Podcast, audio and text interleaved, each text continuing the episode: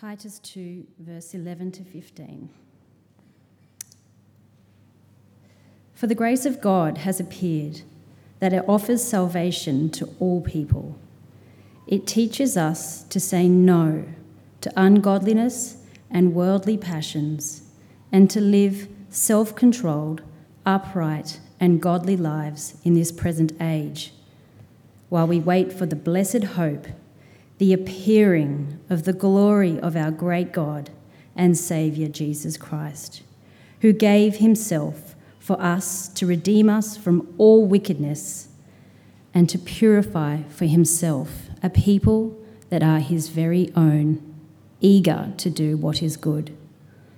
These, then, are the things you should teach, encourage, and rebuke with all authority. Do not let anyone despise you. This is the word of the Lord. Thanks be to God.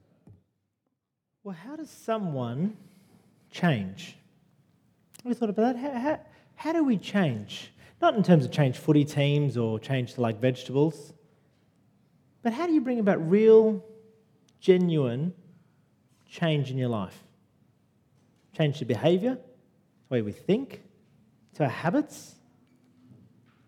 I did what most people did this week. I went on to Chat GPT to ask it a question, that question. How does someone change? If you don't know what ChatGPT is, basically artificial intelligence on the extreme. It answers questions based on the internet. And it said this how someone changes is self reflection, setting goals, seeking support, embracing discomfort, learning from your mistakes. All good things, I thought. But I tell you why I didn't use that as the basis of my sermon. Because there was one thing missing, one thing that artificial intelligence overlooked, which most humans overlook, that is the bedrock for any change in your life, and that is grace. Titus is all about grace. We think what motivates us to change is a list of things to do, steps, rules.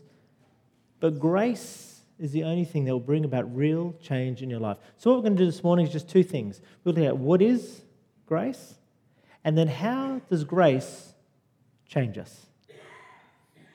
So, let's start with what is grace. Now, when we talk about grace, we're not talking about a prayer before dinner or a girl's name. I remember, we were doing church online back in lockdown, and I was singing Amazing Grace as a family, and my daughter, who's named Grace, said, Hey, they're singing about me. I was like, no, no, no. You are amazing, but not that kind of amazing grace, right?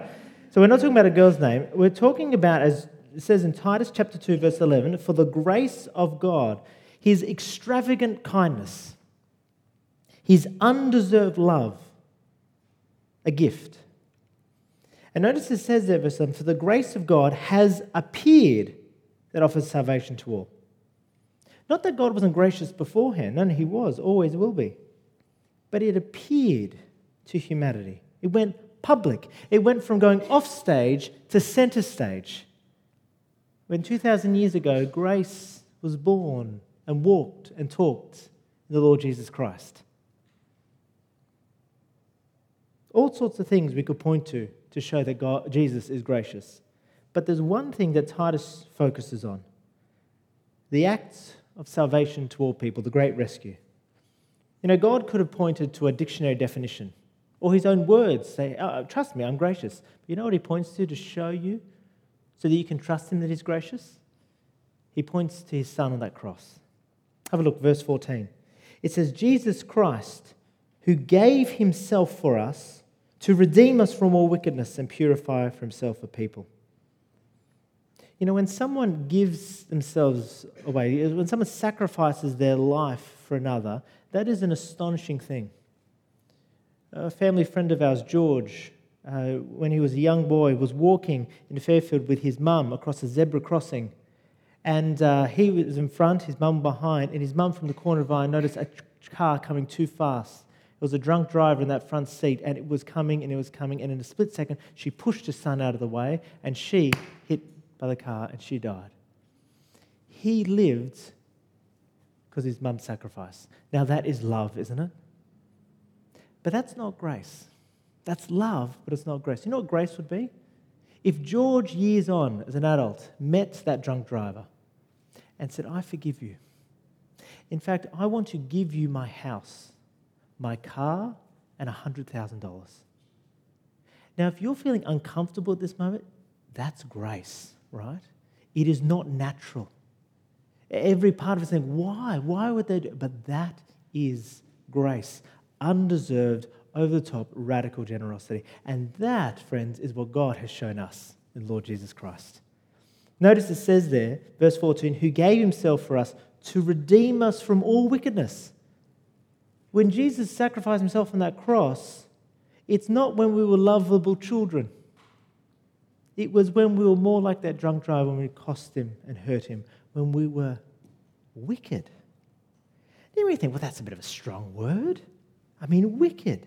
I mean, look, we might be a little bit naughty, but we're not wicked. I don't think of myself as wicked, do you?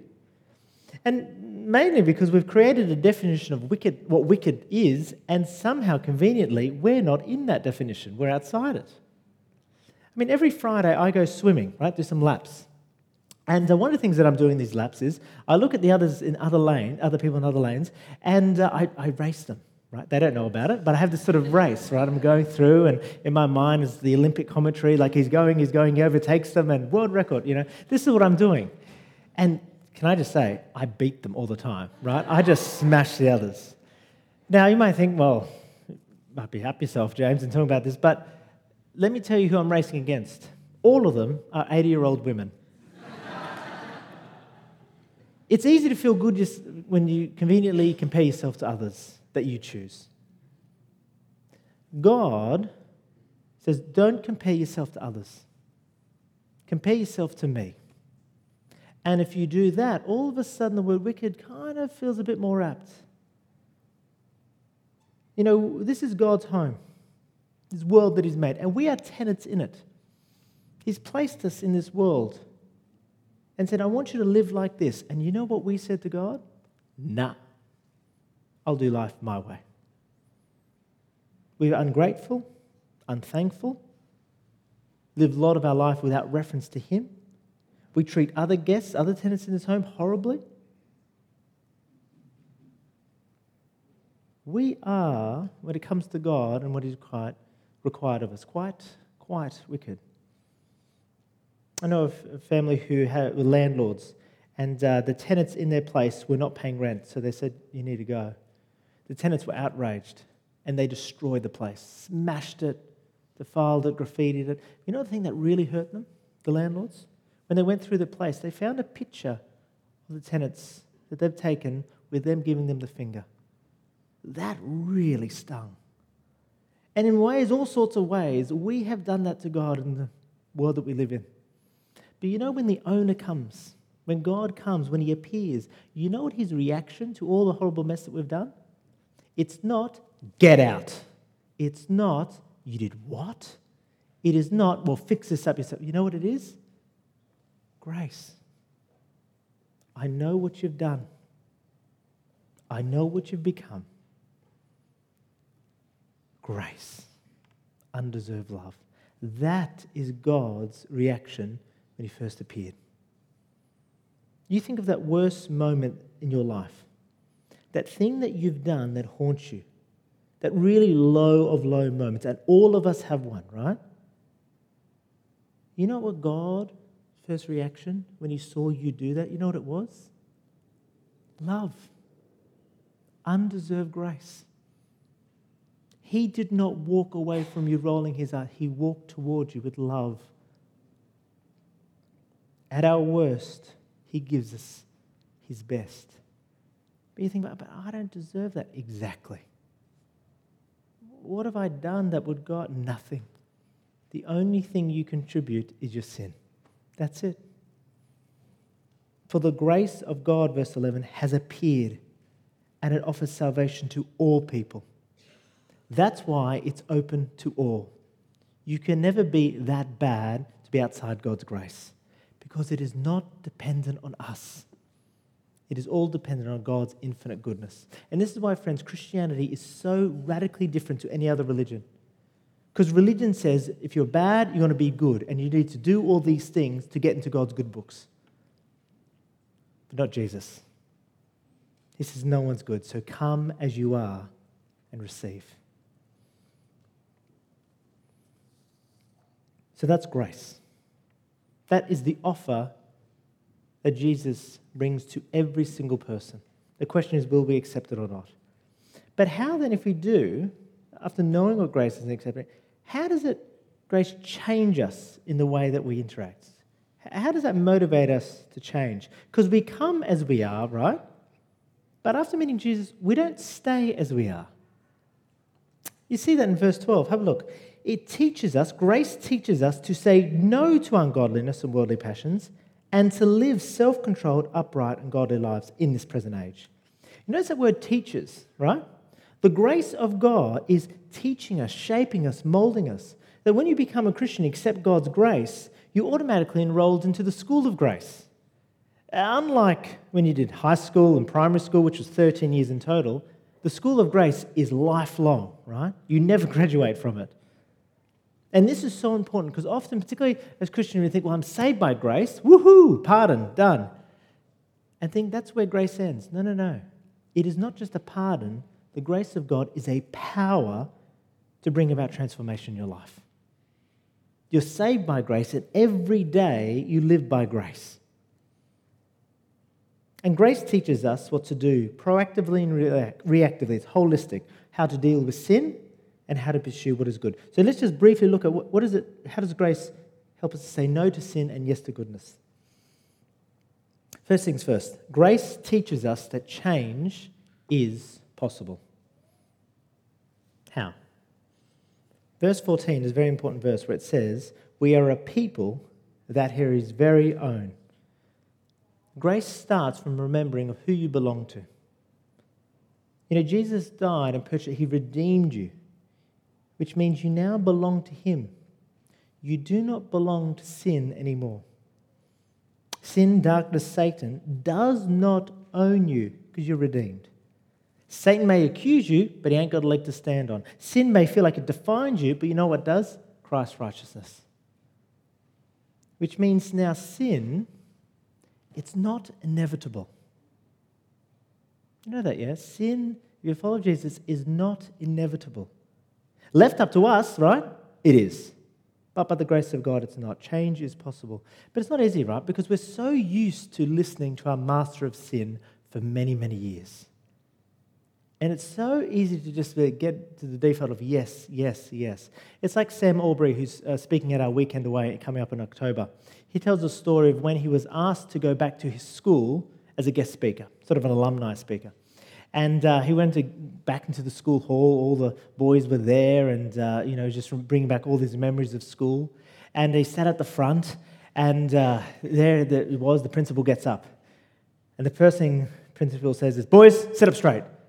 And Sam says, instantly, he just did it. Right? He just sat up straight, and then realized, "Hang on, I don't have to listen to him anymore. I'm not a student. I'm a grown man." But it's amazing when you've been listening for so many years, you just obey. But as Christians, when sin comes knocking, we do not have to obey anymore. It is no longer our master because we belong to the Lord Jesus Christ. As Romans 6, verse 14 says, For the sin will have no dominion over you, since you're not under law, but under grace.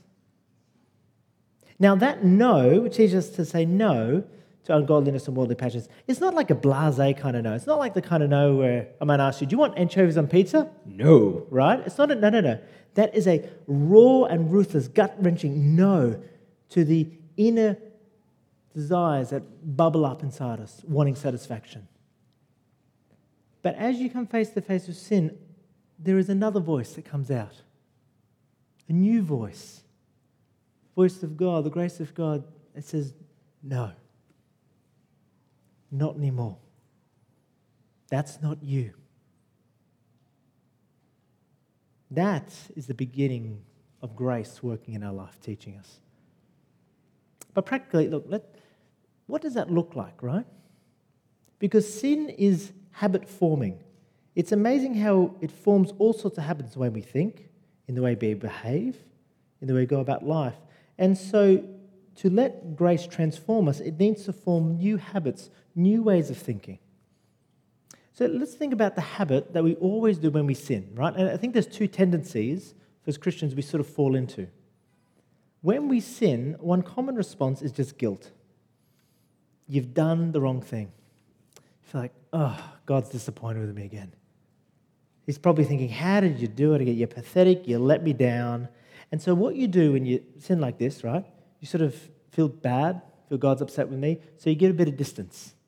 A day or two goes by, and you think, Well, I've got to try and please him a bit, so I might read my Bible a bit, I'll go to church, I'll do a good thing. And after a couple of days, you're thinking, oh, okay, I feel good, and probably God feels good about me too, right? This sort of journey that we go on. And we do it again and again and again, where we try and do all these things to be like, okay, that sin's done, and I've kind of worked my way out of it, right? But that is living in guilt. It is not living in grace, and it does not work. You know what living in grace is? When you sin, is knowing this I don't have to do anything to get back into God's good books because I never left. Because Jesus' love for me was not based on whether I was good, but He loved me when I was at my worst.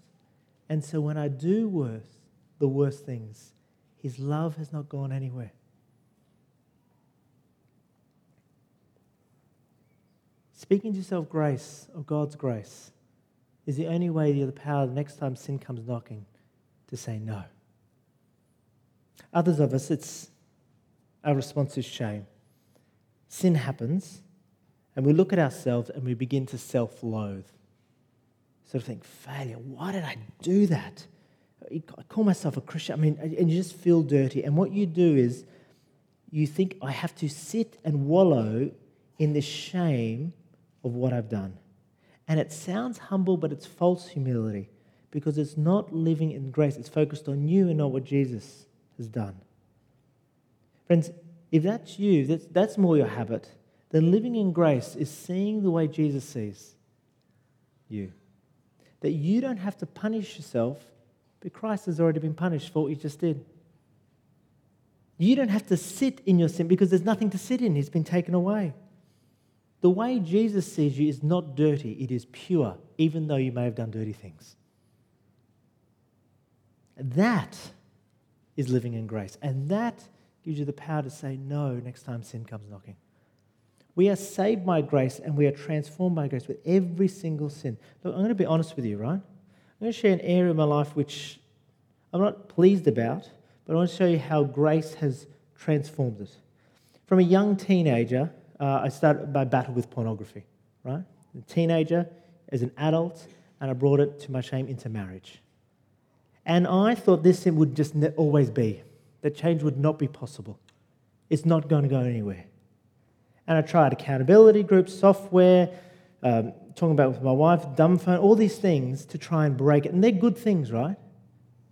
But, friends, the only thing that brought about any change in my life that I can stand here and say that that is not me anymore. The battle is different. It is over. The only way in which that has come about is experience God's grace.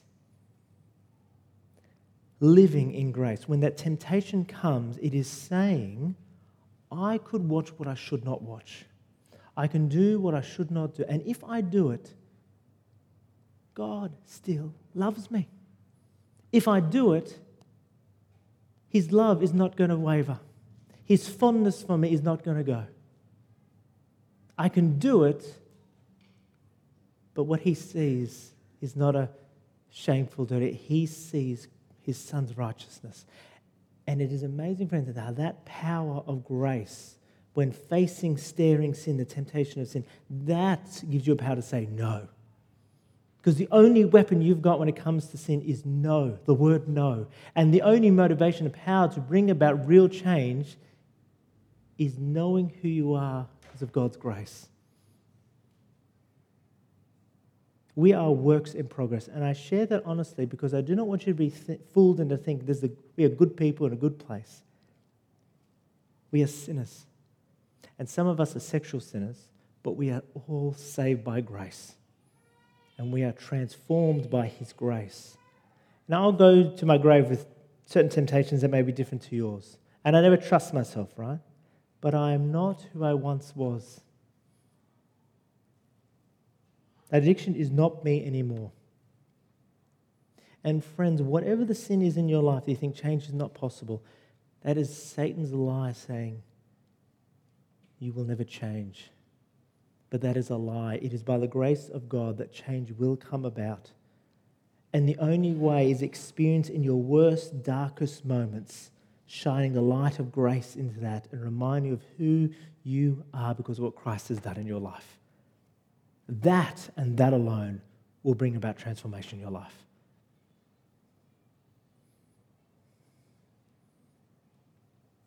But God's grace is not just saying no to sin, it's also saying yes to what is good.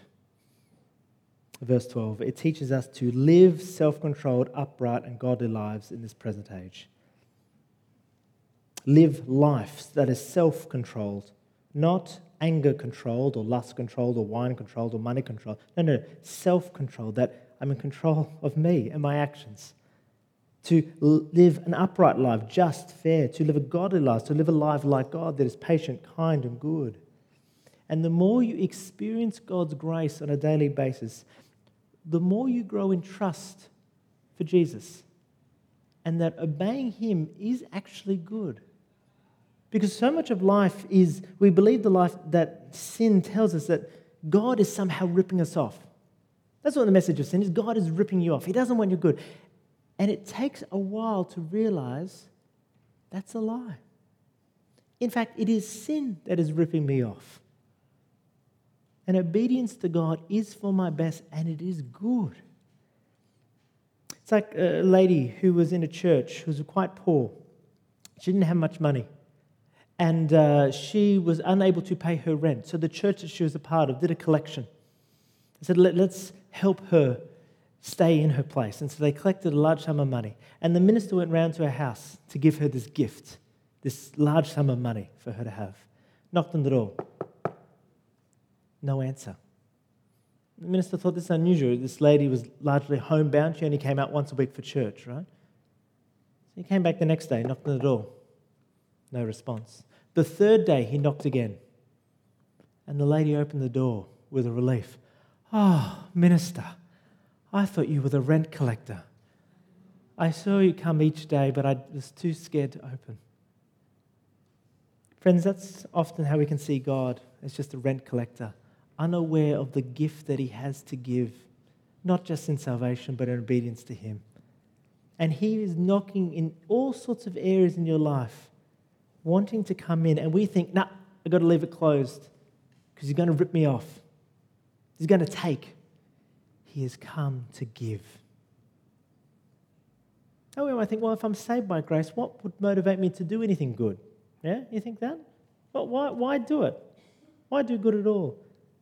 Grace gives you the freedom to want to do it, not to do it because you have to do it. That's why it says in verse 14, He saved us to be eager to do what is good. In other words, enthusiastic to do what is good. See, the problem with religion, right? It says this you look at someone who's poor and you care for someone who's poor. In the end, deep down, you're doing it for your own personal agenda.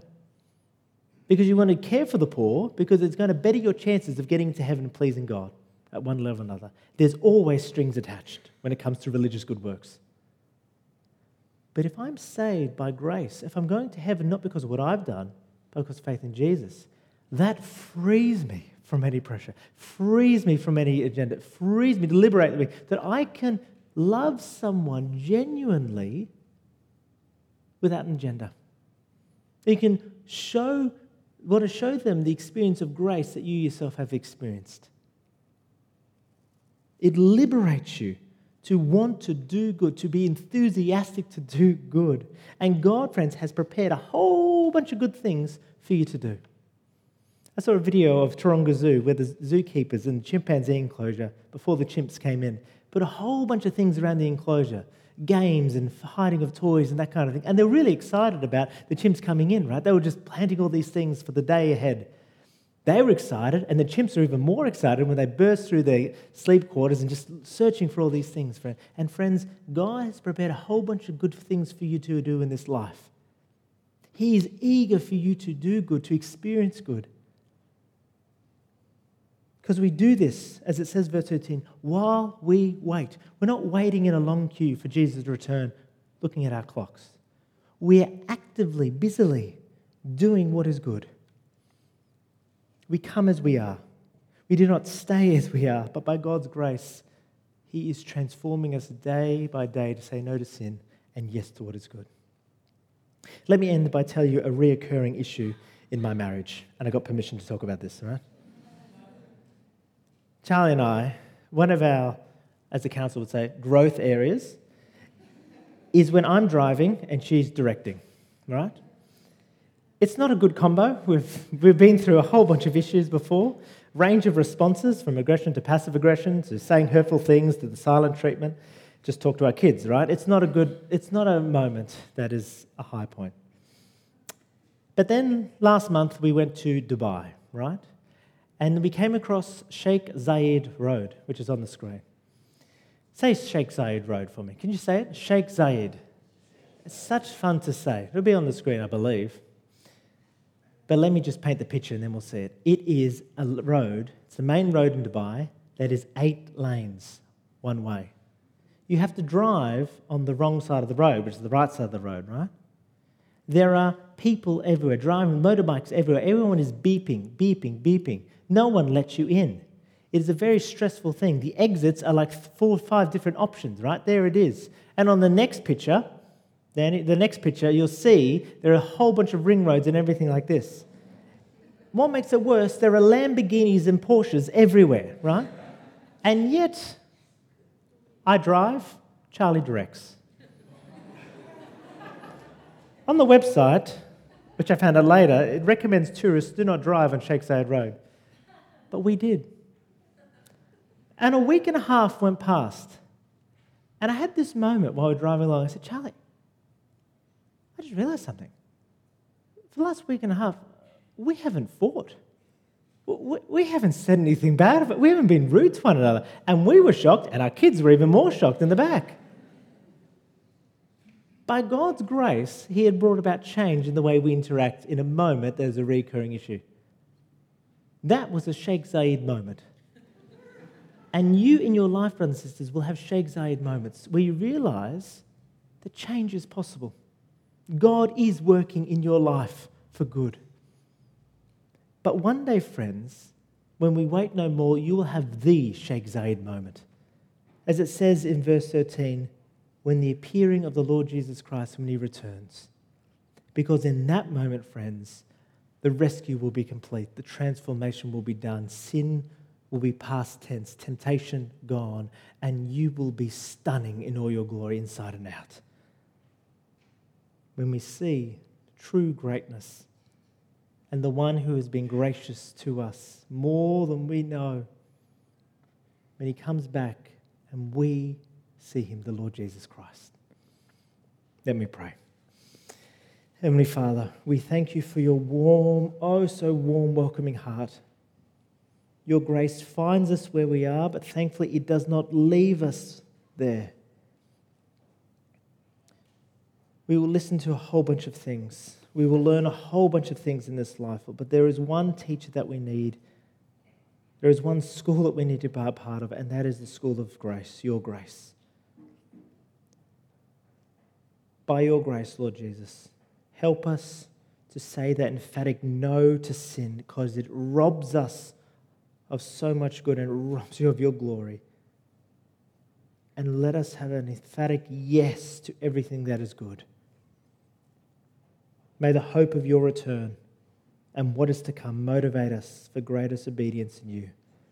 Free us from unrighteousness and self righteousness, and that we'd live a life in gospel righteousness. We pray this in your name.